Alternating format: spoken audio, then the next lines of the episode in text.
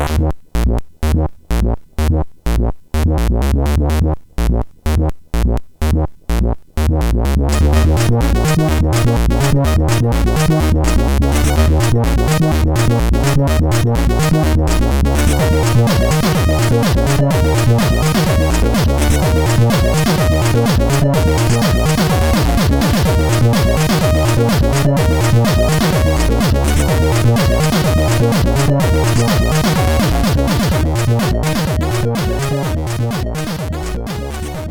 Sziasztok, ez itt a Checkpoint negyedik évadának 25. adása. Hello, László! Szervus, aki boldog negyed századot. Boldog negyed századot neked is.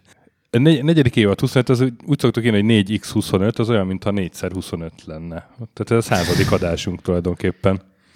Ez sokkal jobban hangzana, ha nem a 200. adás felé közelítenénk.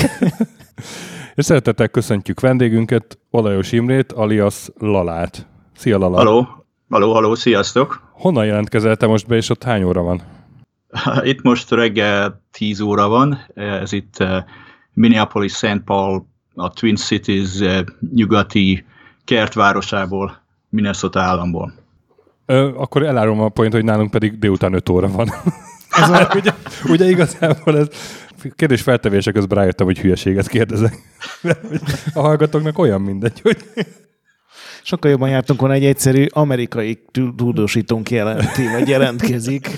igen. És Lalával főleg C64-es zenei témákról fogunk beszélni, ugyanis már az is egy érdekes dolog volt, ahogy mi találkoztunk. Most nem lövöm le a poént, majd eljutunk oda, de azért hívtuk meg vendégnek, mert elég nagy hozzájárulása volt ahhoz, hogy a C64 zenéknek egy, egy igazából egy alapnak számító adatbázisa létrejött az interneten, ugye?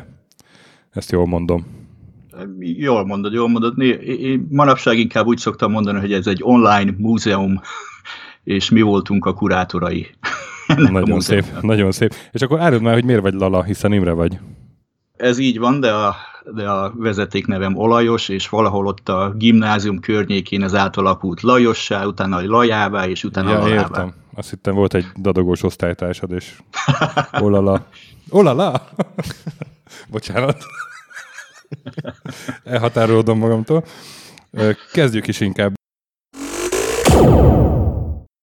Így há- három ilyen kis témát írtam össze, amik mindegyik aktuális valahogyan. Hát kezdjük a legszomorúbbal. Október 1-én 52 éves korában elhunyt Ben Douglas tüdőrákban. Ő 66-ban született Londonban, és aztán ö, felnőtt korában Derbyshire-ben élt, és ott ö, kezdett el C64-es zenéket csinálni. Például a első Last Ninja zenéjét Anthony Lee-vel, vagy a Krakautot, vagy a Auf Wiedersehen Montit Rob Hubbard-dal. Nagyon termékeny zeneszerző volt.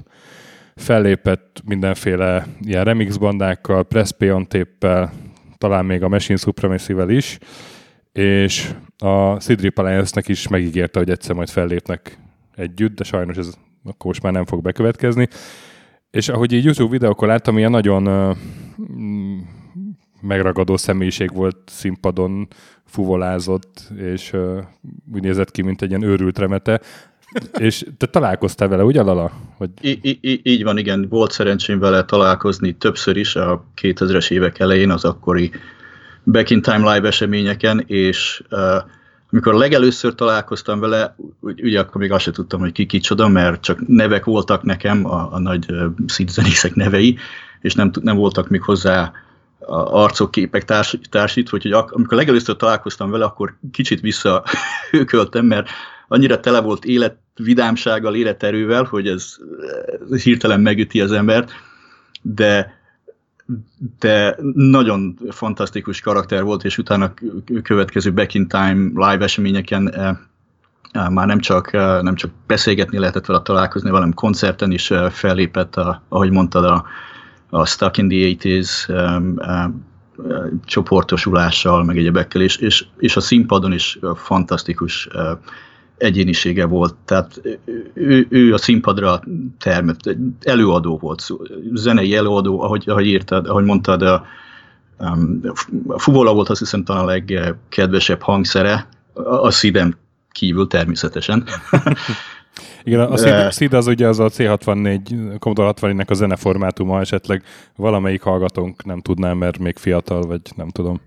Így van, a SID, a, SID a sound, sound, Interface, Sound Interface Device-nak a rövidítése, és az lényegében az volt a chip, ami a, a hangot szolgáltatta a C64-esben, és innen jött a, hang, a, a file formátumnak a neve is. Uh-huh és de gitározni is tudott Bendeglis, billentyűzéseken. Szerintem, szerintem egy citerát elítoltál volna, hogy bármilyen hangszercsímen eljátszott volna rajta, tehát mindene volt a zene, és, és ez át is jött rajta, és nem lehetett mellette úgy állni, hogy nem mosolyogtál, vagy nevettél volna, vagy vele, vagy rajta. Igen, hát na, én különösen sajnáltuk egyébként, amúgy is egy nagyon szomorú hír volt, de mi ugye mikor volt a most idei back time? Október 12, ugye? Október 12-én, igen. 12 megmondom és... őszintén, én is 15, 15 évig nem voltam ilyen eseményen, és 15 év után úgy döntöttem, hogy erre, erre elmegyek, többek között azért, mert, mert ki volt hirdetve, hogy Bendeglis is ott lesz, és, és egy olyan egyéniség volt, hogy szerettem volna megint látni koncertezni, vagy, vagy akár csak mint poronmester felkonferálni mm. a zenéket. Mindig olyan hangulatot tudott teremteni ezeken az eseményeken, hogy, hogy az egyszerűen fantasztikus. Mindig érezte, hogy, hogy, hogy amikor már lankad a közösség, akkor elkezdte az embereket énekeltetni, vagy táncoltatni, mindig tudott jó hangulatot teremteni, és hát igen, sajnos, sajnos alig másfél héttel, egy-két héttel a, Igen. az esemény előtt sajnos hirtelen, hirtelen elhunyt. Igen, azért is volt egy nagyon váratlan, mert hát készült a koncertre, ahol ugye mi is ott voltunk a Lászlóval, és ezúton szeretném nagyon megköszönni a Patreon támogatóinknak, hiszen igazából a támogatói pénzből utaztunk el Bergenbe, ami Norvégia második legnagyobb városa, és meglepő módon van oda közvetlen fapados járat Budapestről. És hát ott pár napot el is töltöttünk, mert nem minden nap jár ez a fapados járat, de hát ott pár napot ott is aludtunk, meg eleve ez egy kétnapos rendezvény volt, ugye? Hú, és most nagyon sok fájt megnyitottam.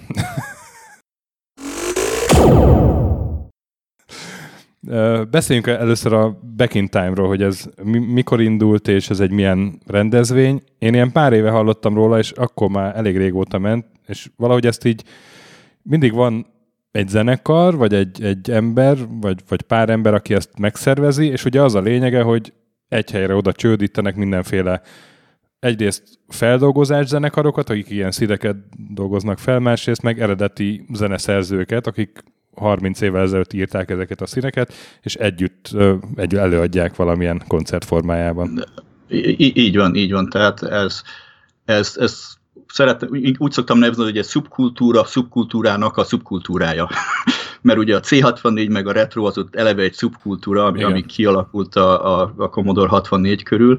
Aztán a, a, a SID zenék, ugye azon belül is egy, egy szubkultúra, akik a SID zenéket szeretik, csinálják, még mindig eh, hallgatják, stb és akkor van, van egy csoport, aki ezeket a zenéket remixeli, és akkor ez a következő, következő belső ennek a szubkultúra hagymának, és, e, és ezek az események köréjük vannak szervezve, ezek köré a csoportok. A, a Back in Time a Life lényegében már egy brand, amit, amit Chris Abbott e, kifejlesztett az évek során, de azért Back in Time live a neve, mert a legelső esemény az 2001-ben volt, és a, akkor jelent meg Chris Abbott uh, Back in Time 3 nevű uh, című CD-je, albuma, ami a Back in Time remix C64 Seed zenei remix sorozat harmadik albuma volt, és lényegében annak a promóciójára gondolta, hogy csinál egy ilyen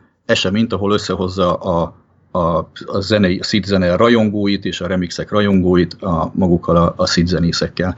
És ez volt 2001-ben, és természetesen, amikor erről nekem is mondott, szólt, és azt mondtam, hogy nekem ott kell lennem, mert én egy, szóval nekem a szid zene nagyon nagy rajongója vagyok, kezdetettől fogva, ugye már amikor tínédzser voltam, akkor is volt egy C64-esem, és akkor is már inkább a zenei része érdekelt valami, annyira megfogott engem ezekben a szítszenékben, meg a szítsip hangjában, hogy ez, ez vég, végül is az egész életemre kihatással lett. A, és mondhatni, hogy a identitásod része, nem? Az, pontosan, pontosan. És, és ugye rongyra, ami mint később kiderült, nem csak én voltam, így mások is, de ugye felvettem kazettákra, Junos TV-ből, meg mi audióvizével audio kazettákra a C64-es játékoknak, meg a demóknak a zenéit, és akkor azokat a kazettákat én, én rongyra hallgattam, tehát ilyen, ilyen szinten voltam benne a témám, úgyhogy természetesen nagyon ismertem Rob Hubbard, Martin Galway, Ben Daglish és, és a többiek, Jeruntel neveit és zenét, de, de csak a zenéket ismertem, és 2001-ben adódott ez az első lehetőség, hogy, hogy személyesen lehetett velük találkozni. Hát természetesen kapva kapva kaptam az alkalmon, gyorsan megvettem a repülőjegyet, mert akkor már az Egyesült Államokban éltem, és átugrottam Londonban, mondjuk maga az esemény az Birminghamben volt, és, és fantasztikus volt. Tehát azóta is akikkel, akikkel beszélek erről, akik beszélnek erről, akik ott voltak azon az eseményen, mindenki úgy írja le ezt az eseményt, mint egy eufórikus, álomszerű esemény, és nekem minden mai napig ilyen, ilyen emlékeim vannak róla, mert nem tudom, gondolj bele, hogy mit tudom, a 80-as években ugye sok tínédzsernek, mit tudom én, Madonna, meg Michael Jackson, meg, meg Modern Talking, meg mit tudom én, milyen poszterek voltak a falain, Na már most nekem, hogyha lett volna lehetőségem rá, akkor nekem a Rob Hubbard, Martin Gervey, Bendegl is ilyen poszterek lettek volna a, a, a, a betollakásunk a falai, mert annyira szerettem őket, és így aztán hatalmas élmény volt velük először is találkozni. Na és akkor, és akkor ebből, ebből az első eseményből nőtt ki lényegben ez a, ez a sorozat, és manapság Hát az első jó pár természetesen még Chris Abbott rendezte maga ott Angliában, különböző ő helyeken. Egyébként? Ő is egy zeneszerző, vagy ő egy rajongó?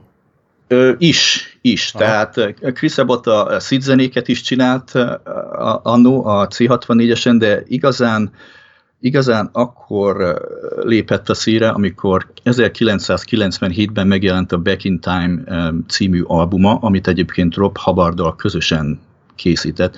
És ez volt az első, tudomásom szerint az első olyan album, ahol konkrétan C64-es SID játékzenék feldolgozás, modern feldolgozásai, modern szintetizátorokkal, ez volt a témája az albumnak. És tudomásom szerint ez, ez volt az első, ami megjelent, és, eh, és a ranyogók táborában ez, ez nagy eh, sikernek eh, siker lett, és innen indult az uh-huh. ő, hogy mondjam, missziója, afelé, hogy, hogy ő is hogy konzerválja, prezerválja ezeket a szidzenéket, és, és történelmi jelentőségüknek megfelelő súlyt adjon. Egyrészt remixekkel, másrészt pedig egy az ő cég, a, C, a C64audio.com nagyon sok klasszikus szidzenésznek át is vette a, a, a jogi um, hogy mondják ezt, a, a jogi a jogát a, a zenéknek, úgyhogy ő menedzseli lényegében ezeket. Mm. Tehát, hogyha valahol valaki zenét akar felhasználni egy commerce um, um, produkcióban, vagy akár amiért, amiért pénzt kér, akkor, akkor hozzá kell fordulniuk. Mm.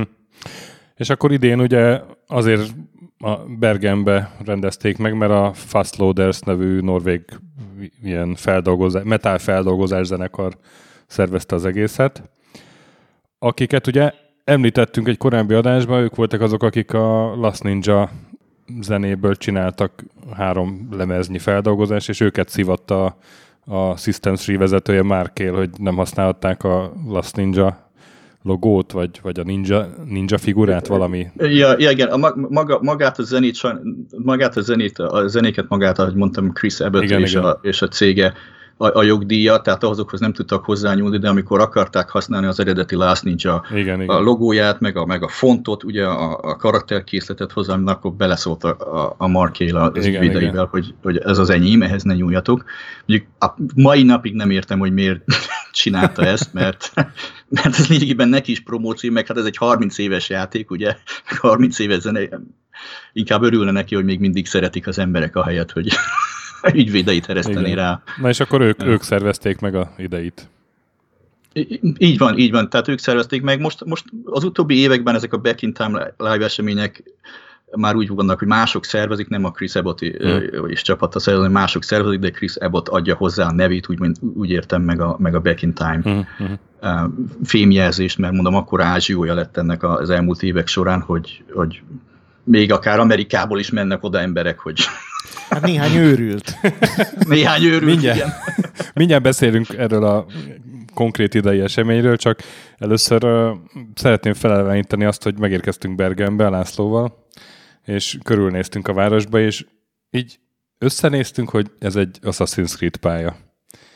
Egyszerűen úgy van megcsinálva egész Bergen, hogy mész és látod, hogy hol lesznek a küldetéspontok a későbbiekben, hol kell majd ugrálni, összegyűjteni az zászlókat.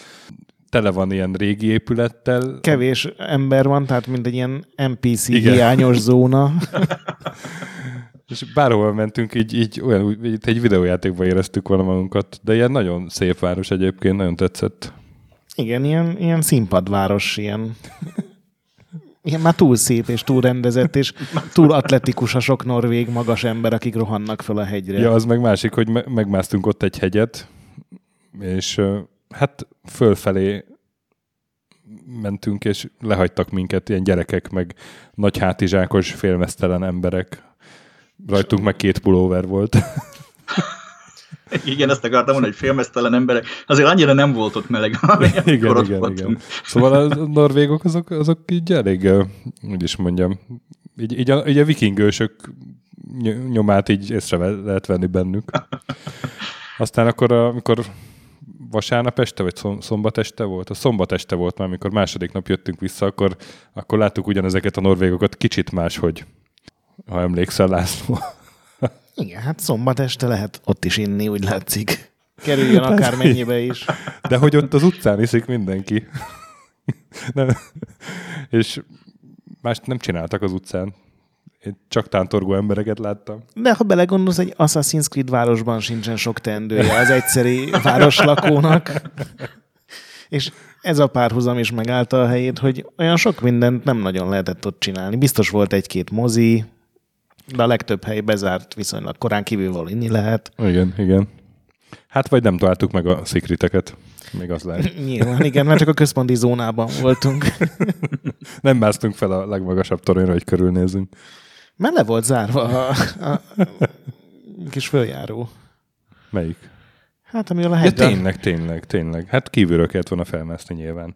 Ugye ott láttuk, a konkrétan ilyen kiálló téglák voltak a falban, miken fel lehetett volna kapaszkodni. Igen, hogyha Altair is ilyen könnyen feladta volna, akkor sose lett volna ilyen nagy sorozat. Alul, alul még talán színak az a színabogjás szekír is volt, nem, amiben be lehetett volna ugrani föntről. Igen. Na, és hát most akkor erről a koncertről fogunk kicsit beszélni, ami Hát kezdjük azzal, hogy odaértünk, egy ilyen kis pub, belvárosi pubba volt az egész rendezvény, nagyon jó hamburgereket ettünk ott ugye, és Hát, hogy beszélgetünk, és ott, ott én tudtam, hogy ott lesz egy, egy magyar hölgy, aki Svédországban él, és Ziona művésznéven ilyen retro rádióban tevékenykedik például. És hát így vele így össze is, meg, vagy bemutat, bemutattam a Gretnek, és akkor vele dumálgattunk, és egyszer csak odalép hozzánk egy férfi, és mondja, hogy jó, hallom, hogy, hogy magyarul beszéltek, és akkor bemutatkozott nekünk Lala, és így ismerkedtünk meg veled, ugye? Uh-huh. És hát és akkor utána pedig ti is bemut, bemutatkoztok nekem, és mondtátok, hogy én vagyok a Stöki, Igen. én meg a Graf, mondom, mondom, atya úristen, hát én az IDDQD ugye podcasteteket, meg a blogotokat folyamatosan követem, Patreonon is támogatnak titeket, mondom, ez, hihetetlen, hogy te még itt vagytok. Ez nagyon, nagyon vicces volt, hogy egy, egy hallgatóval találkozunk így kb. az ötödik percben. Nekem pedig a te neved volt ugye ismerős, mert te nagyon-nagyon aktív vagy a Remix 64 oldalon, amilyen ilyen C64 zenék remixei vannak, és én onnan szoktam adás végére zenéket válogatni, és látom, hogy folyton van egy lala, aki ott kommentel, és, és uh, így néha elég szigorúan, néha meg nagyon nagy lelkűen bírálgatja a remixeket, és azt nem is gondoltam, hogy magyar az illető, csak feltűnt a neve. Akkor, akkor jól titkoltam. Úgyhogy így jól, jól egymásra találtunk. És hát, hogy mit csinálsz Amerikában, meg, meg uh, hogyan történt neked az egész ides vonzódásod, arról fogunk beszélni, csak előbb akkor erre a konkrét koncertről beszéljünk. Ugye sajnos szegény Ben Douglas nem tudott már fellépni, viszont fellépett Rain Auhand, hogy kell mondani? Rain, Rain Auhand. Rain Auhand. És az, az, az, az, mindig a, a Slay Radio uh, ugye az a retro rádió, amiről Igen. beszéltél, hogy mit 64-es remixeket játszik, a Slay Radio-nak vannak műsora is, és a műsorvezetők gyakran szoktak vele ércelődni, hogy Rea, wa, wa, meg a hol, még a holland kiejtésben is egy valami speciális neve van, úgyhogy Rain Hand legjobb tudomásom szerint. Igen. De Rea, wa, vagy Ray, akármi verzió szerintem figyel rá már. hát, és ugye ugye mind a kettő, tehát remixelő is, meg, meg zeneszerző is, mert ugye a Last Ninja 3-nak ő volt a zeneszerzője.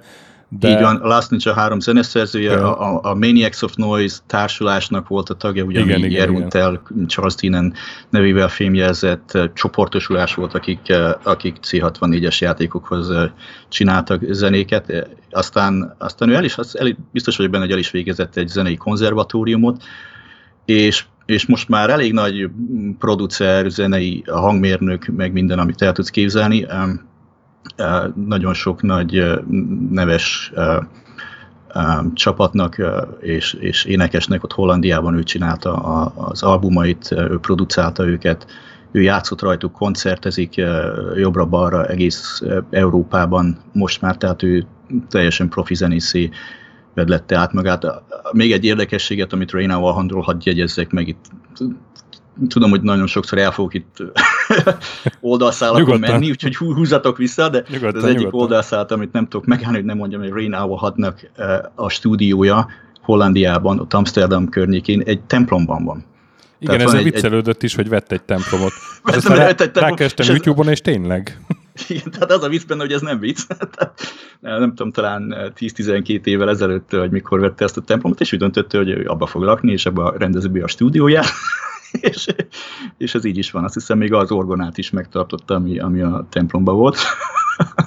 Igen, és ugye nem csak zeneszerző, hanem, hanem így ilyen feldolgozásokat is csinál, tehát ennek a remix, remixer közösségnek is aktív része és megnézed a YouTube-on, ugye, akkor, vagy megnézitek, kedves hallgatók, akkor látni fogtok ilyeneket, hogy egy maga csomó hangszeren, meg nyilván egy looperrel eljátszik egy vízból feldolgozást, vagy olyan koncertet is találtam, hogy, hogy így a közönség kiabálja be, hogy mit játszon, tehát így lehetett kérni, és akkor mondják, hogy mit tudom én, Last Ninja, és akkor milyen stílusba, és akkor mondják, hogy Bossa Nova, és akkor előadja, vagy disco, nem a Last Ninja disco, és akkor előadja a Last Ninja diszkóba, vagy ugyanúgy a kommandó zenéjét meg bosszanobába. Tehát, ez, is, ez is egyébként, ha, ha, ha vágja közbe elnézést, de ez is a, a Slay Radio egyik műsorából jött elő, tehát volt, volt neki egy műsora, uh-huh. hát ritkán jelentkezett, mondjuk évente két-háromszor jelentkezett a, a, a Bazzal, az egyik műsorvezetővel együtt a Sunday Service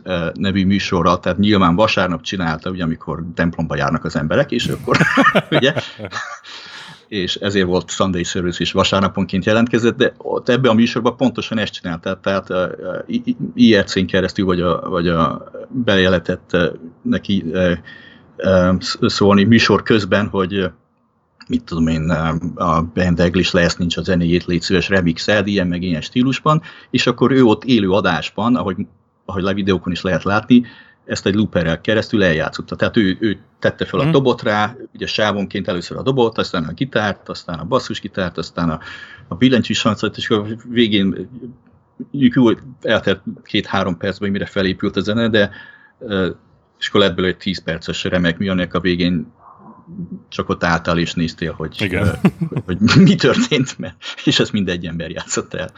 Na most a, az idei Back in Time-ra nem ilyen produkciót hozott, hanem ugye két szintetizátorral kiült, és egy ilyen szűk egy órás folyamatos egyveleget igazából, aminek az eleje egy, egy nagyon szép Ben Douglas megemlékezés volt, aztán meg ugye nyilván a saját műveiből egy ilyen nagy montást csinált, és hát rohadt jó hangulat volt, meg, meg nem tudom, én nagyon élveztem.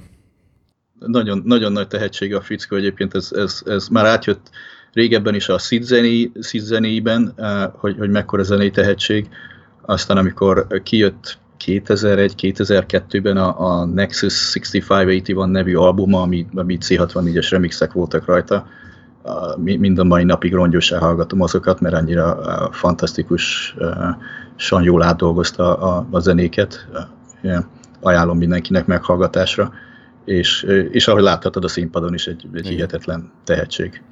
Ugye három előadót fogunk majd végigvenni, plusz ugye a zenekart, aki a végén játszott, és messze a Rein volt az, aki a legszimpatikusabb volt, aki a legjobb előadó volt az egészben. Tehát ez a kicsit ilyen Dr. Bubóhoz hasonlóan fölment, és elképesztően ilyen szarkasztikus, meg öncinikus szövegeket szórt a interjú alatt is, meg amikor elbeszélgettél vele, de egy ilyen elképesztően jó arcnak. Tehát akivel itt tényleg így igen, jó lenne igen. leülni, és így végigpofázni, a, vagy végigbeszélni a karrierjét, mert... Igen, ez... volt, volt egy ilyen, egy ilyen pódiumbeszélgetés is, és messze ő nyomta a legjobb szövegeket.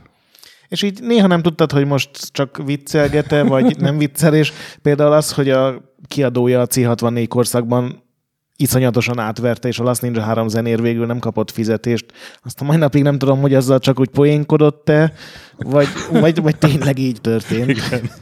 És, és, és azt nehéz megmondani, mert amikor koncerten kívül beszélgetsz vele, csak, csak úgy személyesen, akkor ugyanez a stílusa, és akkor ugyanígy, most akkor ez viccel velem, vagy tényleg komolyan gondolja. De ő akkor konkrétan ebből él, ezekből a zenei munkákból, nem? Mert ő ott lát, találtam egy egyáltalán nem színes vonatkozású munkát is tőle valami énekesnőt kísért. Így ilyenek. van, tehát mondom, hogy profi zenei hmm. producerként, hangmérnökként a, a stúdióját kiadja, ugye használatra ebből, ebből él ez a, ez a munkája, koncertekre jár jobbra-balra, ahol billentyűsként szokott háttérzenekaroknak, háttérzenekarok tagjaként játszani, úgyhogy igen, ő teljesen profi zenész is ebből, ebből él, és egész jó, mert nagy, nagyon jól csinálja. Hmm. Na és aztán utána jött a fekete leves. Várj, várj, előttől volt egy szünet, ugye, mert ja, igen, jött bocsánat. volna a fekete leves, és bocsánat, akkor igen, nehogy... Ziona játszott egy DJ szetet, amíg vártunk a... Nehogy Zion, nehogy Zion, nehogy Zion a félreértse, igen. Nem igen. róla Nem róla van szó, igen. Tehát eleve, eleve utána jött volna Joruntel, és lekéste a gépet, amivel érkezett volna. Ezért egy másik géppel jött, és, és ezért az egész programot át kellett szervezni, úgyhogy ő legyen a legutolsó. Úgyhogy ilyen fél kettőkor kezdett el? Hát így elég, elég későn kezdett, és akkor előtte a Ziona DJ szettje lett volna az utolsó, és akkor ő addig lejátszotta. Hát még dumálgattunk. És az, az volt az a pont, amikor... Szürreálisba fordult amikor a kaland. elképesztő furcsa este lett, mert folyamatosan valahogy megtaláltak minket ismeretlen norvégok, és svédek és finnek. És svédek és finnek, és mindenkinek felderült az arca, amikor megtudta, hogy magyarok vagyunk, és mindenki kicsit sajnálkozott, mert hogy a politikai helyzet, meg nem tudom, tehát volt, aki tök képbe volt, és mindenki meghívott minket italokra. Aminek köszönhetően de direkt azért tényleg, hogy tudjuk, hogy Norvégiában minden drága, akkor fizetem a sörötöket, srácok, Igen. hogy, hogy ne, ne... Gyerekek, hogy... nagyon drága itt a sör. Nehogy már ti fizessétek a sört. Egyébként ezzel nem hazudtak, tehát a, azt hiszem a, Ilyen, ilyen majdnem 100 korona volt. Rádöbbenés az az volt, hogy két zsemle valami 700 forintnyi korona volt, ami, ami itt Tokió és London után is azt mondom, hogy mocsok drága. Igen, tehát Tokió a drágább város, vagy drágább ország Norvégia nyilván ilyen 100 korona körül volt a sör, ami ugye ilyen 3000 forint egy fél liter csapolt. De hát folyamatosan hordták oda. Ugye megismerkedtünk egy helyi sráccal, aki Bergeni, és így igazából azért jött ide, mert itt látta, hogy van ez a program, meg így szerette az Amigát, és végül is az is Commodore, és akkor így el kellett magyarázni hogy mi ez ő, meg nagyon sokat kérdezett tőlünk, és akkor ő hozta oda az első piát akkor egy, egy ilyen igazi back in time rajongóval, és akkor egy ponton meg, meg egyszer csak odajött hozzánk egy szakállas úr, és, és vele is beszélgettünk, és megtudta, hogy magyarok vagyunk, mondta, hogy az jó, mert akkor ti szabadok vagytok. Mi itt Norvégiában rabszolgák vagyunk. És ez, ez volt az a pont, ami, ami, ami így, így egy ilyen Monty Python jelenetben éreztem már magam. Igen, ez a nézzétek meg mennyi pénzem van, ez, ez rapságban tart ez a gazdagság. De, de, de, egyébként viccet félretéve, tehát a Back in Time live eseményeket ezért is szerettem, szerettem mindig, meg ezért is jók, mert ez a múltban is így volt, hogy oké, okay, van egy koncert, meg, meg, meg előadók, meg szidzenészekkel tudsz találkozni, de ugyanakkor ott van egy rakás baromira érdekes ember, akikkel, akikkel találkozhat, vagy akikkel korábban csak e-mailen vagy, vagy cseten keresztül értekeztél, és most ott vannak élőben, és tudsz velük beszélgetni. Szóval ilyen is vannak, szoktak ilyen sztorik kijönni belül mindegyik ilyen Back in Time Live eseményből. Meg hát, hogy ott, ott ültünk és beszélgettünk veled, hogy hármasba, és egyszer csak oda ült melléd egy ilyen 50 év körüli úr, milyen sapkába, zongorás, zongora mintás sállal, uh-huh. És akkor így bemutattad, hogy Chris Hülsbeck egyébként ő. A, ugye a, a C64 legjobb platformjátéka, és talán a top top ever platformjátékokban is benne van a Gianna Sisters zeneszerzője. Így van. Hát ő igazából Amigán, Amigán, igen, de hát C64-en kezdte igen, ő is, de aztán, igen. aztán Amigán ugye a Turrican, meg a, Turrican, Turrican Apidia, meg ezeket a, ezeknek a zenét csinálta. Ő, őt azért is ismerem jobban, mert ő, ő is az, ugye német, Németországban született, és Németországban csinálta a zenéit annó, ezeket a C60 és Amiga zenét, de aztán elköltözött San Francisco-ba, Amerikába, én meg Las Vegasban éltem egy ideig, úgyhogy találkoztunk párszor személyesen is. Hmm. Egyrészt külön is, meg a, meg a Game Developers Conference keretében is találkoztam vele párszor, úgyhogy és úgyhogy ez, ezért ismerem jobban. Nagyon vicces, mert a Wikipédián rá, rákeresel, ott ott van egy 30 éves képet, tehát ilyen kb. 20 évvel ezelőtti, és ugyanebbe a zongorasálba feszi. Igen, és lehet, hogy a C64 zenészek körében van valami a hagyományos lakások ellen, mert ugye, ahogy beszéltünk, hogy a Rein egy templomban lakik, a Chris Hülsbeck mindenkinek, többek között nekem is nagyon büszkén megmutatta azt a szuper lakókocsit, amiben ő lakik, és járja Arizonát talán, és, és igen, tehát szóval igen, igen, feladták, a, volt neki lakás egyébként San Francisco környékén, de hát San Francisco-ban van baromi drága a megélhetés, hogy a hogy a élettársával azt mondták, hogy oké, okay, ezt most feladjuk, veszünk egy lakókocsit, abba beköltözünk, és egy ideig ott járták a, a környéket, de végül is le, e, ott maradtak Arizonában, a Sidona környékén, gyönyörű hely egyébként, e, nagyon szép e, táj, és, és ott ragadtak, és azon a környéken élnek a lakókocsijukban. És Igen. ott van berendezve a stúdió is, tehát van neki egyébként a YouTube-on egy csatornája is, Cruising Crew néven, és ott az egyik videóban bemutatja, hogy itt a lakókocsi belül, és akkor itt a kis stúdium, és akkor ott van neki a kis mindig, mindig billentyűzet a, képernyő, saját exkábálású deszkából készített kis asztala, mellette természetesen egy C64-es, egy kibeletett C64-es, és egy nagyon jól el van, és akkor a zenél miközben kinéz, és akkor nézi a arizonai vörös köveket, meg, meg tájat. A másik ilyen Hülsbeck anekdota, ami történt a koncerten, hogy nem tudom, emlékszel arra a finn őrültre, aki 40 órája volt fönt, nem, Persze, tud, nem igen, tudta igen. elmagyarázni teljesen, hogy miért, többször elvesztette a telefonját, miközben egy helyen ült, és végül a, a, a Hülsbeckkel a telefonjának a hátulját irattatta alá, mert nem volt nála semmilyen más papír. Igen, és hát aztán, aztán akkor megjött Joruntel, és elkezdte a műsorát, mi pedig hamar elmentünk. mert nem azért, mert már nagyon késő volt, hanem mert az, az így nem, nem tudtok értékelni egyszerűen. Ugye az nagy... volt a baj, hogy a, a Rein rendesen koncertet adott, tehát Igen. leült egy hangszer elé.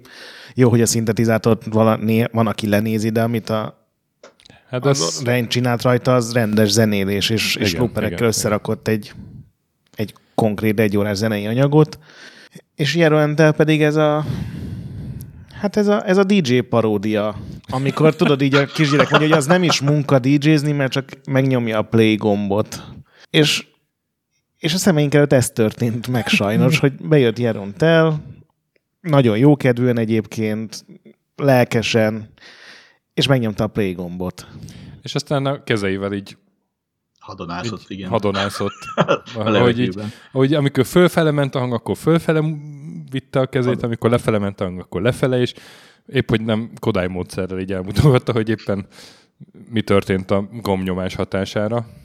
Ami, ami viszont extrát csinált most azon a koncerten, amit nem láttam, hogy korábban csinált, az, hogy a, a zenék között, vagyis a zenék előtt, mielőtt megnyomta a play gombot ugye a, a laptopján, mm akkor elkezd, mondott egy pár mondatot, egy pár mondatot arról, hogy, hogy mi ez a zene, mikor csinálta, miért csinálta, tehát ezt korábban nem láttam tőle, akkor csak ment neki a, a playgom nyomás egyik zene a másik, másik után. Most láttam először, hogy, hogy koncerten, gondolom talán a, a koncert, ugye a közönség is gondolván, hogy elmagyarázta, hogy, hogy ez a zene ezért van, ez meg azért van, ezt meg innen, innen szedte, Úgyhogy az viszont érdekes volt nekem benne.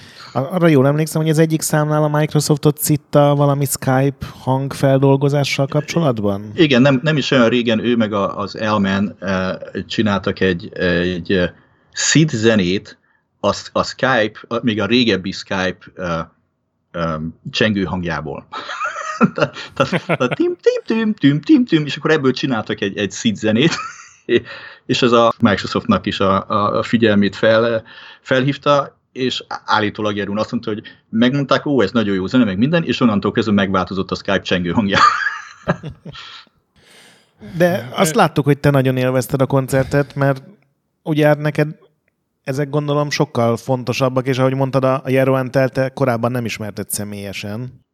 Igen, tehát több oka volt, hogy elmentem erre a koncertre. Egyik az lett volna, hogy a Ben Daglish-sel ismét lássam koncerten. Másik az volt, hogy Jeroen hogy, hogy mondjam, azon kevés szit zenészek egyiké, akikkel még nem találkoztam személyesen. És, és hogy mondjam, ez, ne, ez olyan, valamilyen szinten ez olyan trófea nekem, hogy igen, és őt is ismerem, és vele is beszélgettem, és, és neki, is, neki is vettem egy sört a, a, az eseményen. Ő ugye én, nem, én, én nem autogramokra utazok, hanem ilyen élményekre, személyes élményekre. Ő ugye olyan, olyan játékok zenéit szerezte, mint a Supremacy, meg a Myth, meg a Iron Lord, most így ezek jutnak, a Cybernoidot is, ugye? Cybernoid, Cybernoid, egy Cybernoid igen, kettő, igen. Viszont igen. Abban az értelemben nem zenész, hogy, hogy így hangszereken ő, ő nem szokott élőben játszani, tehát koncertezni, úgymond. Így van. Hát azt nem mondanám, hogy nem, nem zenész. Szerző, igen. Nem, most ez, ez, ez, ez, nekem mindig egy tüske bennem, amikor azt mondják, hogy ez nem zenész, mert nem tud igazi hangszeren játszani, de, de attól, hogy szoftveres valami egy, egy hangszer, attól az még mindig hangszer. És ő a, a, a Siden, de ő a mod, mod trackereknek a világában is olyan um, zenéket csinálta, amit, amitől mindenki csak nézett jobbra-balra. Neki az a hangszere de uh-huh. azokban annyira jó, és olyan jól tudja őket használni, meg, meg formálni, meg ami agyában kipattan zene, azt áttenni ugye hanghullámokra ezeknek a szoftvereknek a segítségével, hogy egyszerűen fantasztikus benne. És úgy tudom, a mai napig, tehát a, a modern, ő még mindig csinál zenéket, még mindig mhm. játékzenéket csinál, tehát ő, ő még mindig benne van ebben a, hát, a témában. Tök fiatal volt, amikor kezdte, ugye ilyen 15-16 éves kb. Így van, így van, de én úgy tudom, még, még a mai napig egy olyan uh-huh. mod tracker alapú Uh, vagy interfész-szerű uh, um, szoftvert használ, amiben lehet ugye modern VST plugineket, meg hasonlókat használni, de még mindig abban, abban érzi kényelmesen magát, és abban, abban tud jól zenéket Igen, csinálni. Azt mondta, hogy pont egy ilyen horgászos játékon dolgozik, ahol egy csomó táj van, és akkor ugye gondolom mindenféle halakat lehet fogni, és most az a legújabb projektje. Hmm. Illetve hát gondolom dolgozik a Kickstarter kampányán vagy a... Stöki, ez egy nagyon gonosz megjegyzés de, volt. De most miért? De ez mikor? Két éve vagy de három éve most, volt? Hogy... Igen, de most a hallgatóknak ezt tudni kell ez, hogy, hogy, a, hogy, a, hogy a retro szín egy kicsit megorrolt a Jerun terre, mert igen, ahogy mondtad, három, volt annak, hogy három-négy éve, és ez legalább három éve, hogy, hogy indított egy Kickstarter-et, hogy na most akkor én is csinálok egy, egy remix eh, albumot a, a saját zenéimből, és akkor persze mindenki úrott rá, mindenki adakozott meg minden, aztán azt hiszem lett belőle két-három ilyen preview, amit feltette a Soundcloud-ra, és, és azóta csönd és, és tücsök ciripelés. Most azt mondta, hogy, hogy keményen dolgozik. Nem mondta ki, hogy ezen, de erre utalva. Gondolom azért, mert a Chris Hülsbecknél már a negyedik ilyen Kickstarteres album mot lehetett megvásárolni és aláíratni. Igen, igen. Na, hát szóval én nagyon szeretem egyébként, amiket csinál, csak, csak így, így nem tudtam az élő produkciót élvezni, főleg így Rein után. Meg hát már késő is volt, meg részeg is voltam, kimentünk a ajtó előtt, rögtön hanyat is estem. Tényleg, az szórakoztató volt. De azért, mert a cipőm, azt mondtam, Azért a igen, a cipőm cipőt talpa. talpa. És, és akkor ez még csak az első nap volt. Az első nap volt, igen. És akkor második nap, akkor megint ugyanazok a jó arcok, meg finom hamburger, és akkor ott, ott lett volna a Douglasnek a koncertje, és akkor helyette lett egy ilyen pódiumbeszélgetés, hát részben róla, részben meg így a, a jelenlevők, ugye fölment a Hülsbeck, föl volt a Rein, a És a Jerontel megint elkésett. meg elmentem, megint elkésett. És kikérdezgette őket, ki volt az a srác? Különben az nagyon jókat kérdezett a, a szakállas úriember, aki moderálta az egész Ő beszélgetést. egy ilyen cracker csapatnak volt valami tagja, ilyen, tudod, ilyen Igen, skandináv. a, az ifoid, a, az ifoid név alatt találjátok meg, ő, ő manapság a sceneset.com weblapot viszi, ahol, ahol lényegében demo partik, meg hasonló partik élő feedjét lehet nézni, és, és azt rendezgeti. De jó, ő, ő, ő, ő a demo színben is nagyon benne volt. Azt hiszem, majd manapság már nem annyira, de, Egyébként de igen. ez volt az, az egyetlen dolog, amit mindenki tudott Magyarországról, akivel beszéltünk, hogy az Amiga demo, demo színben a magyarok ott voltak, és ott vannak a mai napig. Igen. Úgyhogy ez, ez, ez, a, ez volt a hírünk ebben, a, ahogy mondtad, a szubkultúra szubkultúrájának a szubkultúrájában, ami szerintem teljesen jó hírnév. Aha, igen, igen. Szóval ez egy tök jó beszélgetés volt, hát most abból nyilván sok mindent nem tudunk visszaadni. Azon kívül, hogy a Rein nagyon vicces volt. A Rein nagyon viccesen elmesélte, hogy hogy vert át a kiadója, ami valószínűleg igaz volt. A Hülsbeck elmesélte, hogy, hogy hogy kezdett el ugye zenéket írni, meg hogy milyen volt az, amikor már Star Wars játékhoz írt, ugye a Factor 5-nak maradt egy ilyen házi zeneszerzője, még akkor is, amikor már hivatalosan nem volt házi zeneszerző, és a Jeroantel is egész jó sztorikat mesélt ugye arról tényleg, hogy ő 15 évesen hogy, hogy került be az egészbe bele. Igen, és akkor Lala, te mondtál valami olyasmit, hogy, hogy valaki ezt ott megjegyezte neked, hogy a, a Rein az így, így amennyire szerény volt, meg amennyire így, így csökkentette így a saját érdemeit a sztoriban, a, a Jeruntel meg annyira így túl, túl Annyira magyarázta. emelte az ázsióját, igen, próbálta, próbálta a saját renoméját fényezgetni, igen. Igen, és ott, ott volt egy ilyen, egy ilyen utalás talán arra, hogy a, a mondtad ezt a Maniac of Noise, ugye, ami a, a Hollandiában volt egy ilyen nagyon jelentős zenei csoportosulás, és ott annak a vezetője, most nem jut eszembe a neve, Charles, Charles Danen. Charles Denen, igen, hogy, hogy, hogy vele így fasírba lett mindenki. Ezt jól érzékeltem? Ezt, ezt, ezt jól érzékelted. Amennyire össze tudom szedni itt uh, innen-onnan a, a, a, a, a dolgot, már hogy így plegykáljunk ugye a szubkultúra szubkultúrájában, hogy, uh, hogy uh, Charles Denen volt lényegében az üzleti vonala a, a Maniacs of Noise társulásnak, tehát ő szett, csinált ő is zenéket egyébként maga, de inkább elkezdett az üzleti része felé menni, ő szedte össze nekik a, a, a projekteket, meg a, meg a munkákat, és Jeruntel baromira termékeny zenész volt ebben, és akkor ők ketten voltak a gerinc, és akkor, és akkor jöttek, mentek az emberek ebben a társulásban, ugye benne volt a, a Reina Wahan, ahogy mondjátok, Johannes Pierre Gore, C64-es időben, Marcel Danné, aztán elmentek, aztán jöttek újak, és, és, és ez még mindig létezik, tehát a Maniacs of Noise az még mindig egy létező cégben, most már csak Jerunt elviszi, mert valahol összezördültek ott uh, Charles Tannen és Jerunt el a kettő között, és akkor meg aztán Charles Tannen is ment Amerikába, lehet, hogy elszökött Amerikába, nem tudom előle, de... Kicsit de, ilyen valhallás sztorikra emlékeztem. Igen, igen, igen, tehát ők, ők szét, szétmentek egymástól, de mai napig nem tudom mi, mi, pontosan mi az oka, de, de gondolom, hogy hmm. Üzleti vonatkozásai voltak. Hát ott volt a, a Reintől az a megjegyzés, hogy téged kifizetett. De igen, ez az a pont, ahol megint nem tudom, hogy most viccelt, vagy csak azért, hogy a vicc kedvéért, vagy, vagy, vagy tényleg így volt, de megmondom őszintén, hogy el tudom képzelni, mondjuk azt nem tudom elképzelni, hogy a Last Ninja 3 nem kapott egy petákot sem, mert azért ja. az elég nagy kaliberű a munka volt, még akkor is, de, de azt el tudom képzelni, hogy, hogy más játékokért nem látott, nem látott egy, egy petákot sem. Na és akkor utána jött a Fastloadersnek a koncertje, ez a, a szervező metal csapat, és hát nagyon pöpec feldolgozásokat nyomtak tök energikusan. Ugye ott a, a gitáros különösen próbára tette a Monty Onderán feldolgozása, azt majd be is fogom linkelni a adás alá. És hát lett, vo- lett volna egy pont, amikor a Bendaglisa játszanak, és azt megoldották úgy, tök jól egyébként, ugye 12-én volt, elsőjén halt meg a Ben Douglas, és akkor ebben a 12 napban találtak ott egy helyi fuvolista hölgyet, aki betanulta azt a két-három számot, amit ott lejátszottak volna, és előadta a zenekarral.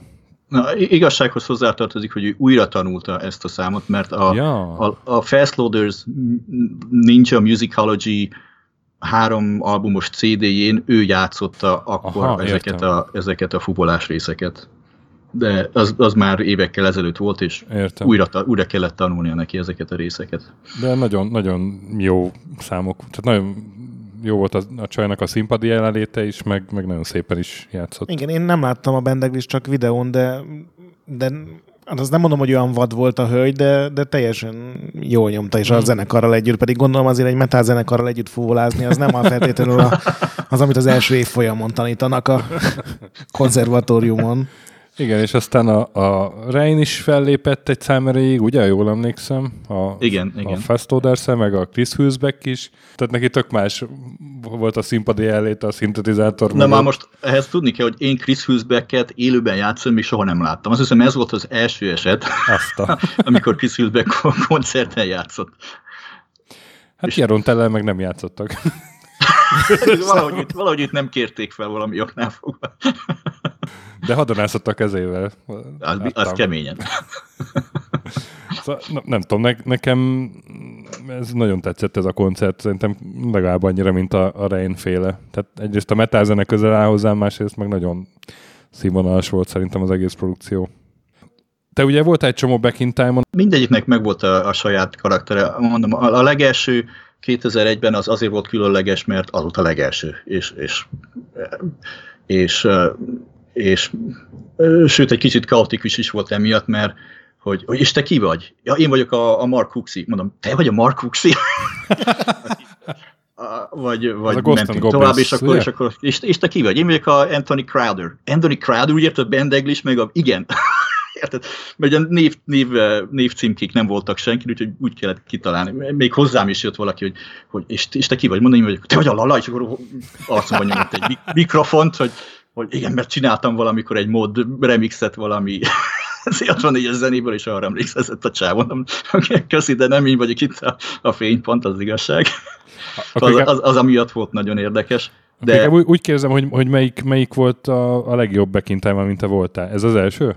Vagy ami, ami első, legszívesebben emlékszel? Első azért, mert, mert, mert ilyen volt. De mondom, mindegyiknek meg volt a saját karakter. A második azért volt érdekes, mert ott a Press Play on Tape játszott, ugye ez egy C64-es remix Dán banda, akkor ott játszott a Machine Supremacy, um, uh, is egy adagot, és az egy nagyon kicsi helyen volt. Tehát, tehát az első, első esemény, a Chris Abbott, amikor megszerezte, egy hatalmas eseményt szerzett, egy nagy klubot kibérelt, miben voltak oldalt is kis szobák, és a, a klub az, az döngött ott, utána. Még go dánc, táncoló is volt, még mi, amit el tudsz kézani, nem volt ott, meg dübögött a, a remixek, meg a C64 zenék, és tök üres volt az egész táncparketta, mert mindenki azzal volt elfoglalva, hogy a, hogy a szidzenészek köré csoportosult, és velük beszélgetett, meg, meg, meg dumcsisztak és akkor azt mondta, hogy oké, okay, ez túl nagy volt, akkor a következő az, az, az, a, az egy kicsi hely lesz, és akkor a, a London közepén a, a Soho-ban kibírált egy, egy tényleg nagyon kicsike klubot,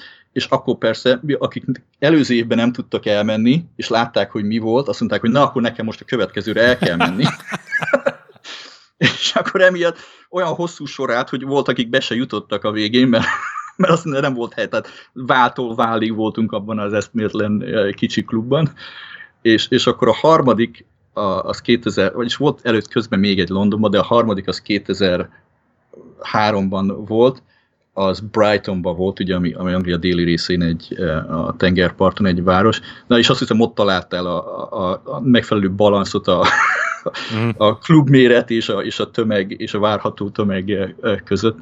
És eh, ott, ott, tehát ott volt egy rendes, ott szép színpad volt, ott nagyon jól le lehetett férni, dumcsizni és lehetett, valamint volt egy, azt hiszem, egy második szinten egy ilyen retro kiállítás is volt hozzá, nem is lehet, inkább fesztivál, hogy C64-esek tömege volt kint, és akkor lehetett játszani rajtuk, meg flopikat másolgatni, meg ugye régi idők dalát csinálni ott. És ez a, ezt a mostanit hogy értékeled? Ez e, nagyon jó volt, tehát nagyon jó volt, ez, ez feltétlen ott volt. Tehát mondjuk hozzá, hozzá kell tennem, hogy én 2003-ban volt az az esemény, és utána 15 évig nem voltam egyense, de úgy egy-két évente volt mindig esemény valahol, vagy Angliában, vagy Németországban, vagy, vagy valahol szervezve, és jó pára szerettem volna elmenni, de hát ugye akkor egyrészt Las Vegasban éltem, annak már komplikáltabb volt Európába menni, meg ugye közben megházasodtam, gyerekek jöttek, ugye idő az, ugye szabad idő az sokkal kevesebb, úgyhogy azokra már nem nagyon jutottam el, ezért, ezért sörültem, hogy 15 év után végre a következőre is eljutottam. De videók vannak róluk, némelyikről DVD is készült, és, és azokon lehetett látni. Azt hiszem a 2000, melyik volt ez, 2004, 2005, nem sokkal akkor volt egy olyan koncert, amin a, a Mahoney is fellépett a Visa Röster nevű társulásával. Most képzelj el három vagy négy hölgyet, akik profi énekesek, vagyis annak tanultak akkor, és Mahóni összehozta ezt a csapatot, és a capella C64 remixeket énekeltek. Tehát az valami fantasztikus lehetett. Sajnálom, hogy élőben nem láttam, de azt hiszem a DVD-ken vagy meg YouTube-on is biztos fönn vannak felvételek róla. Én, nekem nagyon tetszett egyébként, hogy jól éreztem magam. Az egy volt furcsa, hogy, hogy a, a holt idők nem voltak úgy igazából kitöltve, mert azért meg volt hirdetve az esemény, az azt hiszem első nap három órától, vagy valahogy így, vagy négy órától? Mm.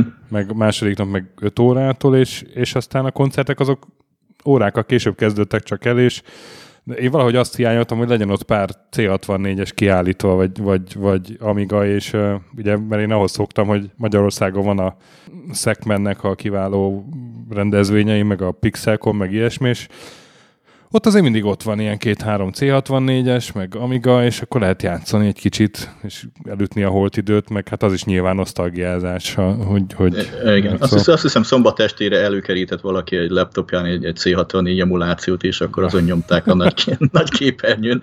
De igen, ezt én is hiányoltam. E, ezért is tetszett nekem 2003-ban a Brighton, mert ott, mondom, ott volt a színpad, ahol mentek az események, és volt ott fönt egy helység, ahogy mondtad, tehát egy nagy Aha. terem tele C64-esekkel, monitorokkal, amit el tudsz képzelni, és akkor ott is lehetett uh-huh. gajdolni.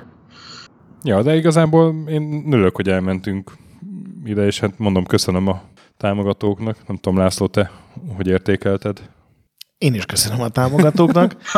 Azt, amit kaptunk, végül azt szerintem elfért volna egy nap, mondjuk mit tudom én, kettőtől elkezdve. Aha.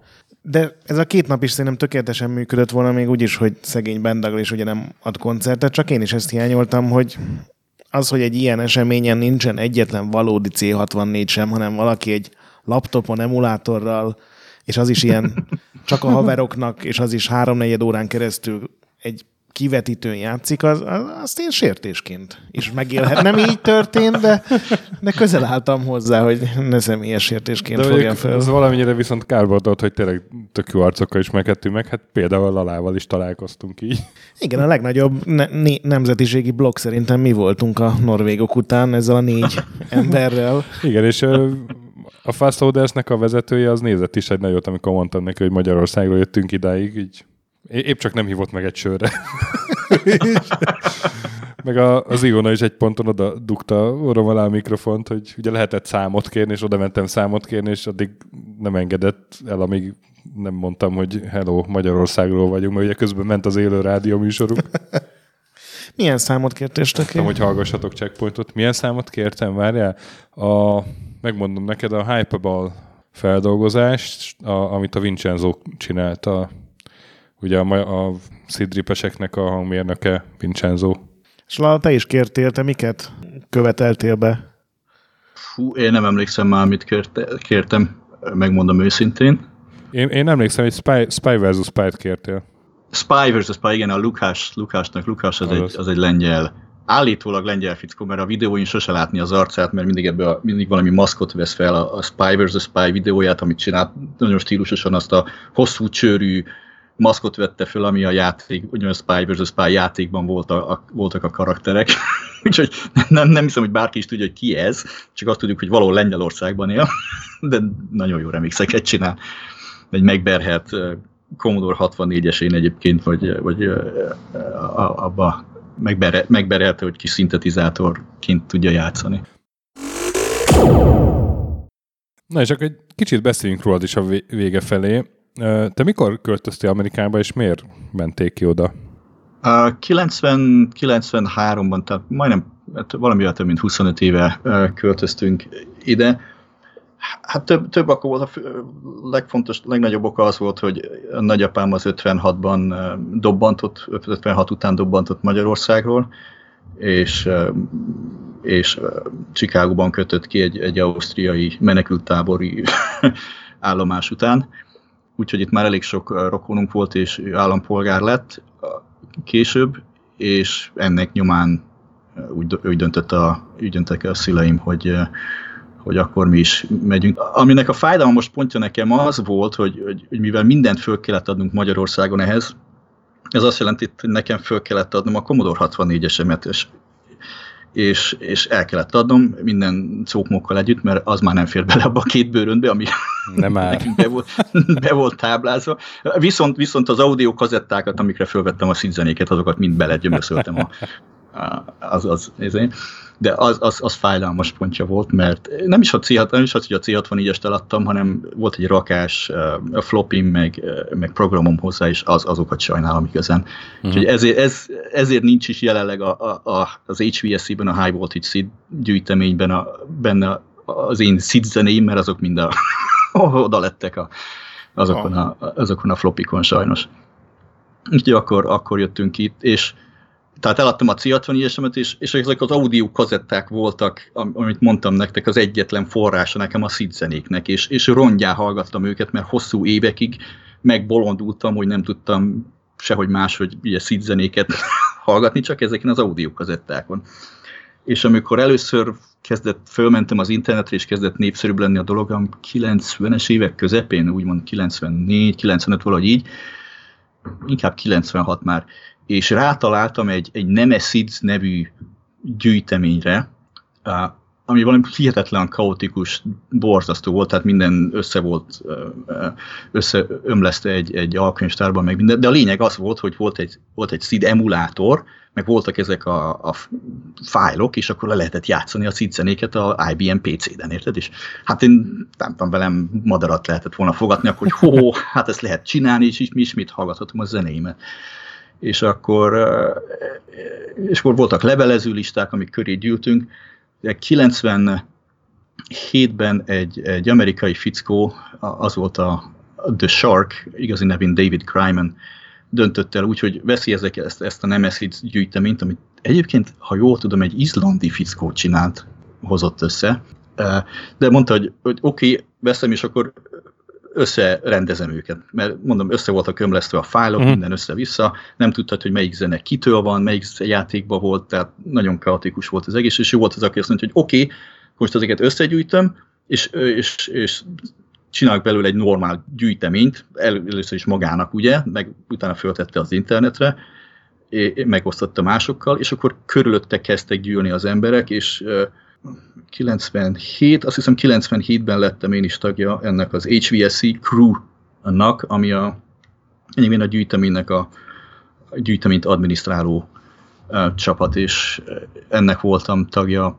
10 évig, és hát még most is követem őket, csak ugye most már abszolút nincs rá időm, hogy, hogy ezzel foglalkozok, de ennek a, ugye, a csapatnak egyrészt, egyrészt a, a C64-es programokból, meg flopikból, meg ezből rippelték ki, ugye szedték ki a, a seed zenéket, másrészt én, én pedig a programozási hátterét adtam, volt elég sok feladat adminisztrációban, amik mm. elég unalmasak voltak, és azokat automatizálni, akkor csináltam egy, egy Seed Edit nevezetű programot a, a PC-re, amivel sokkal egyszerűbb volt a, a kiszedett SID zenét, ugye, mert az nem csak zene, hanem program is, és a SID, SID emulátorok azok nem csak a hangot emulálják, a SID hangját, hanem, hanem a teljes C64 assembly, meg, meg CPU belső működését kénytelenek emulálni, mert a, a SID zene az egy program plusz az adat hozzá. És, és ezeket kiszedni, és akkor metaadatokat hozzátenni, hogy ez, ez kinek a zenéje, melyik játékban, melyik copyright, melyik kép, mikor jelent meg, stb. ilyeneket hozzátenni. Szóval eszméletlen sok munka volt, és még van is, akik csinálják még most is. Rengeteg munka volt ezt mind összehozni, akkor leellenőrizni, hogy, hogy most akkor ez tényleg az ő zenéje, mert sokszor volt olyan, hogy oda volt, hogy ez Rob Hubbard zenéje. És később kiderült, hogy nem, csak Rob Hubbard rutinját, programozó rutinját valaki felhasznált, hogy megcsinálta a saját zenéjét, csak, csak nem írta hozzá, hogy ez az én zeném, hanem valahol benne maradt a programkódban, hogy ez Rob Hubbard programja, ugye? és akkor mindenki azt hitt, hogy ez az ő zené, és, és felvettük így az eredeti zenészekkel is lassan a, a kapcsolatot e-mailen keresztül, és kérdeztük, legtöbben meg voltak lepődve, hogy, hogy ezek 20 éves zenék, ti még ezeket, ezek honnan szedtétek elő? honnan van? De a legtöbben nagyon örültek neki, hogy még mindig szeretik a, a, a zenéket, és így, így ellenőriztük egyenként a zenéket, hogy Rob itt van 50 zene, ezek közül melyik a tiéd? és akkor a fickó csak vakargatta a fejét, hogy hát erre emlékszem, erre nem. ugye, ugye úgy 15-20 év távlattából, hát már nekik se volt olyan egyszerű. Szóval, és, és azt hiszem ezért is lett annyira népszerű ez a gyűjtemény, mert, mert az a rengeteg munka, amit belefetszolt a, a csapat, hogy, hogy pontos legyen, hogy, hogy szervezet legyen, hogy, hogy, hogy korhű legyen, és, és adat, a, a mellé adott adatok is pontosak legyenek. Úgyhogy azt hiszem ezért is, ezért is lett etalon lényegében e, már a, ez, ez a gyűjtemény. Én ilyen 2003 körül e, futottam bele ebbe. Ugye a HVSC ez a High Voltage High Voltage Seed Collection. Collection igen. igen. És akkor ma olyan állapotban volt, hogy, hogy ami eszembe jutott játék, és beírtam, azt kidobta is, meg volt. És emlékszem, hogy Winamphoz kellett letölteni egy valami plugint. Plugint, igen, igen. És, és úgy lehetett Winampa hallgatni, és hát én megőrültem, hogy az összes régi játékot hallgatottam, és nem is gondoltam volna, hogy magyar is részt vett ebben.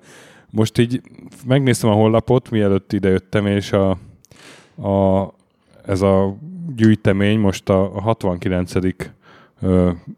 verziójánál tart, igen, tart. A 69. tart. frissítés, igen. Ulala.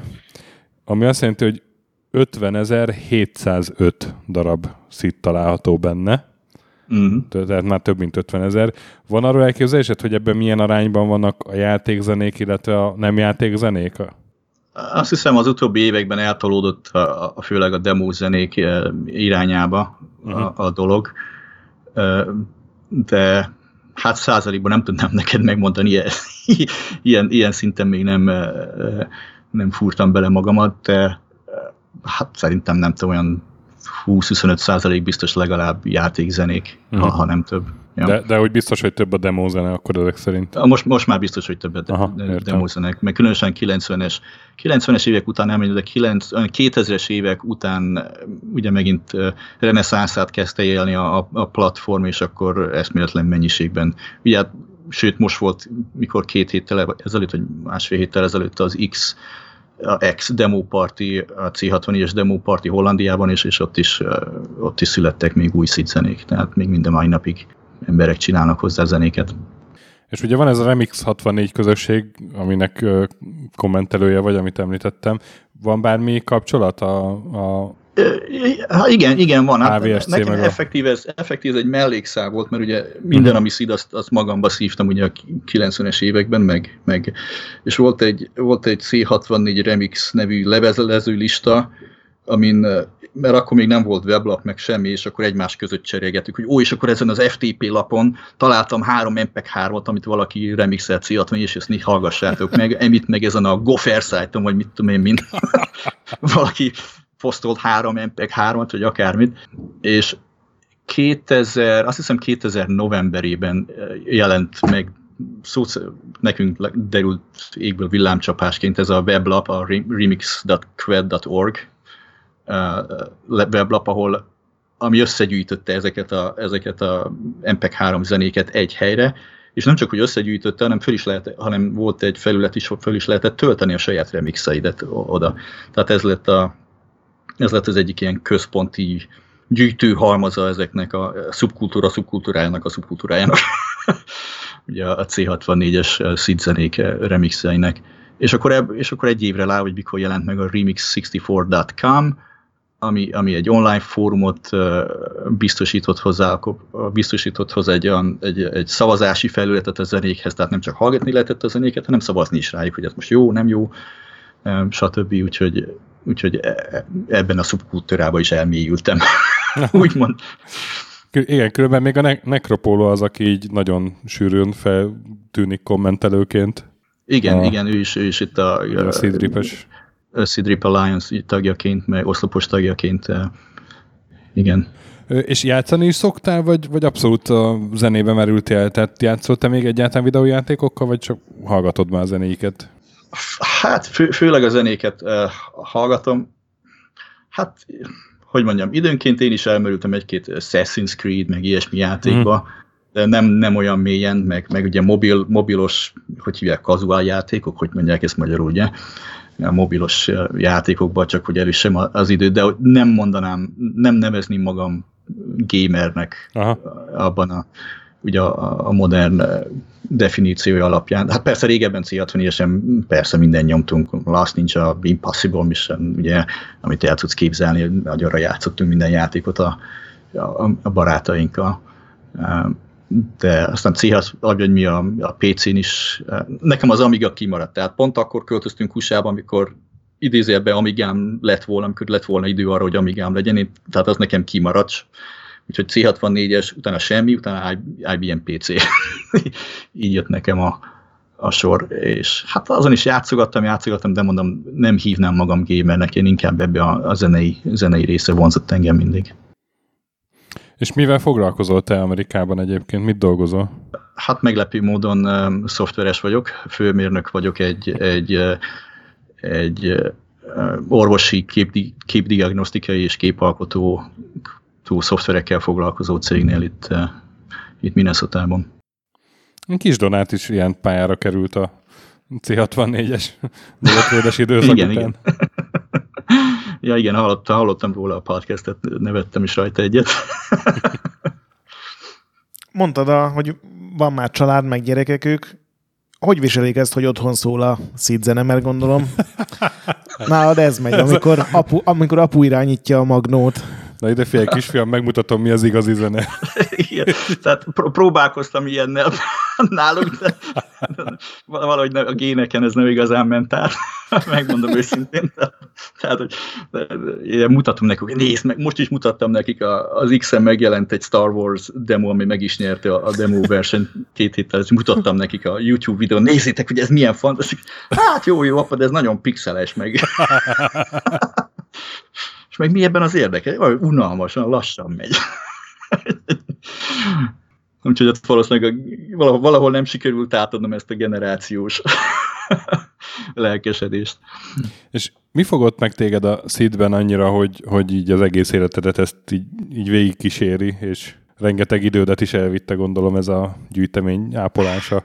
Az, az igazság, hogy sokat gondolkoztam rajta, hogy, hogy mi is az, ami, ami megfogott benne, de azt hiszem, a, a, abban a korszakban, amikor a C64 megjelent, ez a csillagok szerencsés együttállása volt. Tehát a C64-esbe beletettek egy olyan hangcsipet, ami, ami lényegben egy mini szintetizátor. Én azt hiszem, egy rég korábbi adásban Necro meg a Vinci az erről már bővebben beszélt. Tehát egy, egy mini szintetizátor, és amit, amit lehet programozni programból. A C64-en futó programból, ez volt a másik nagy adalék hozzá. Viszont ennek ellenére olyan korlátok közé szorította a, a zenészeket, mivel csak három hangcsatorna van effektíve, meg korlátozott mennyiségű hanghullám, amiket, amikkel lehet a, hangszórót bizgentjelni, hogy, hogy ez hihetetlen kreativitást ösztönzött a, a zenészekből. És ezért aztán nekem legalábbis azt, azt tetszett, hogy a, a, a fantasztikus melódiák jöttek ki ezekből a zenékből, nagyon érdekes kompozíciók, és ez még abban a korszakban volt, amikor a játékzene nagyon fontos, annyira fontos volt a játékban, hogy vannak emberek, akik konkrétan azért vettek nyugaton is játékokat, hogy meghallgassák a játék zenéjét, mert Rob Hubbard csinálta, mert Martin Galway csinálta. Nem, mint hogyha ma, manapság kevésbé lenne fontos, de manapság inkább ilyen aláfestő vagy hangszínnek mennek a zenék a játékban, nem kifejezetten, hogy van egy főcím, egy, egy, egy statikus, 8 bites pixelált képpel, és akkor zene megy alatt, és csak azt hallgatod. Meg ugye hát ugye amikor töltöd a lemezről, meg a kazettáról töltötted ezeket a játékot, az, azért az volt 3-4 perc, mire betöltődött a játék, közben ment a zene, ugye ha akartad, hanem azt kellett hallgatni, de és ezért aztán ezek, ezek is nagyon jók lettek. Úgy nem tudom, szóval sok minden együttállása volt az, meg, amiatt, amiatt nekem nagyon megtetszettek a zenék úgyhogy, úgyhogy nekem mondjuk megmondom őszintén a családi hátterem is olyan volt, mert édesapám a, és édesanyám a számítástechnikai és ügyvitelszervező vállalatnál dolgoztak már akkor, tehát édesapám 70-es évek, 60-es évek végén, 70-es évek elején már számítógépeket szervizelt, édesanyám pedig programozó volt. Tehát ilyen, ilyen családi háttérrel indultam. Ugye akkor én nem én emlékszem, amikor gyerekkoromban édesapám hazahozta a régi lyukkártyákat, ugye használt lyukkártyákat, és azzal játszadoztam. Ez volt nekem a gyerekkori emlékem, hogy lyukkártyákkal játszadozok. Plusz még édesapám elektronikus orgonákat is épített ott a, a panel lakásunkban. A szomszédok nagy örömére. A szomszédok nagy örömére, meg különösen édesanyám nagy örömére. Tehát, tehát a zene, a zene az mindig volt a, a lakásban, eb, ebben nem volt hiány. Úgyhogy ilyen háttér is. Tehát még egyszer mondom, csak azt tudom mondani, hogy a, a melódiák és, és a, a korlátok közötti közészorítása a zenészeknek, ami miatt kénytelen vagy kreatív dolgokat kihozni ebből a, ebből a, a hangcsipből, meg az, hogy maga egy ilyen hangcsipet terveztek a, hozzá, ami, a, ami lényegében egy, egy analóg szintetizátor, amit digitálisan vezérelsz digitális bitekkel, bytokkal. Uh-huh. Ez nagyon különleges volt akkor, tulajdonképpen még a mai napig is, tehát voltak később ugye az FM szintézis csipek ugye a, a, a, a konzolokban, aztán ugye jöttek a, a, a Gravis Ultrasound, meg ezek a Sound Blaster, meg hasonló stílusú DSP csipek, amik eh, hangmintákat tudtak eh, visszajátszani, de valahogy ez, hogy valaki egy analóg szintetizátort tesz be digitális vezérléssel egy, egy, eh, egy, egy számítógépbe, ugye ez, ez lényegében csak a C64-esen volt ilyen. És ez elfajult odáig, hogy te is csináltál zenéket? Ja, igen. Már mint, valaki mint, fölismert mint, egy zenét miatt, de ez mennyire? Igen, elfolyult oda, persze próbálkozik az ember, mert hallod ezeket az zenéket, hát annyira nem lehet nehéz egy ilyet csinálni, ugye? Úgyhogy az ember maga is próbálkozott, és a C64-esen, amikor először megjelentek, vagy hát megjelentek, az túlzás, amikor először lemásolta nekem valaki, ugye a Future Composer nevű progita, ami, amivel szidzenéket lehetett csinálni egy viszonylag viszonylag felhasználó barát felületen hexadecimális számok bepötyögésével. Akkor Azért messze van a felhasználó baráttól. A, igen. Az, a, azok akkor a Sound Monitor nevű, ugye a Chris Hülsbeck csinálta lényegben az első igazán felhasználó barát um, um, zenei szerkesztőt a C64-es, aztán később az Amigára is. Úgyhogy próbálkoztam vele, csináltam. Aztán persze, amikor a, a, a remixeket is csináltam, a, a, a a remix64.com-on is van pár zeném, amikkel, amit én követtem el. Úgyhogy igazából nem, nem igazából inkább a programozói fonalat vettem föl ugye a, a úgy mondjam a karrier, karrierként, úgyhogy azt tölti ki főleg az időmet, de a zene az akár hallgatni, akár, akár csinálni a zenét, az még mindig azt tölti ki a maradék szabadidőben. Na hát Lala, akkor remélem, hogy fogunk még találkozni más back in time-okon is. Random Na, nagyon remélem én is. Örülünk, hogy, hogy megismertünk, és köszi szépen, hogy a adásba is hajlandó voltál szerepelni.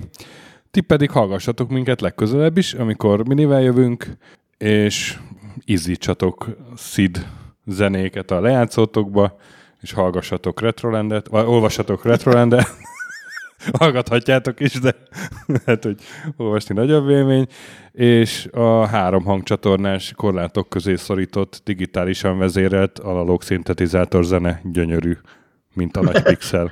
ez, ez így van. Sziasztok! Sziasztok! Sziasztok!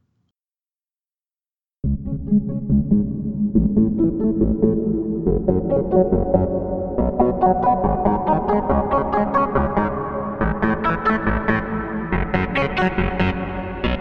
you.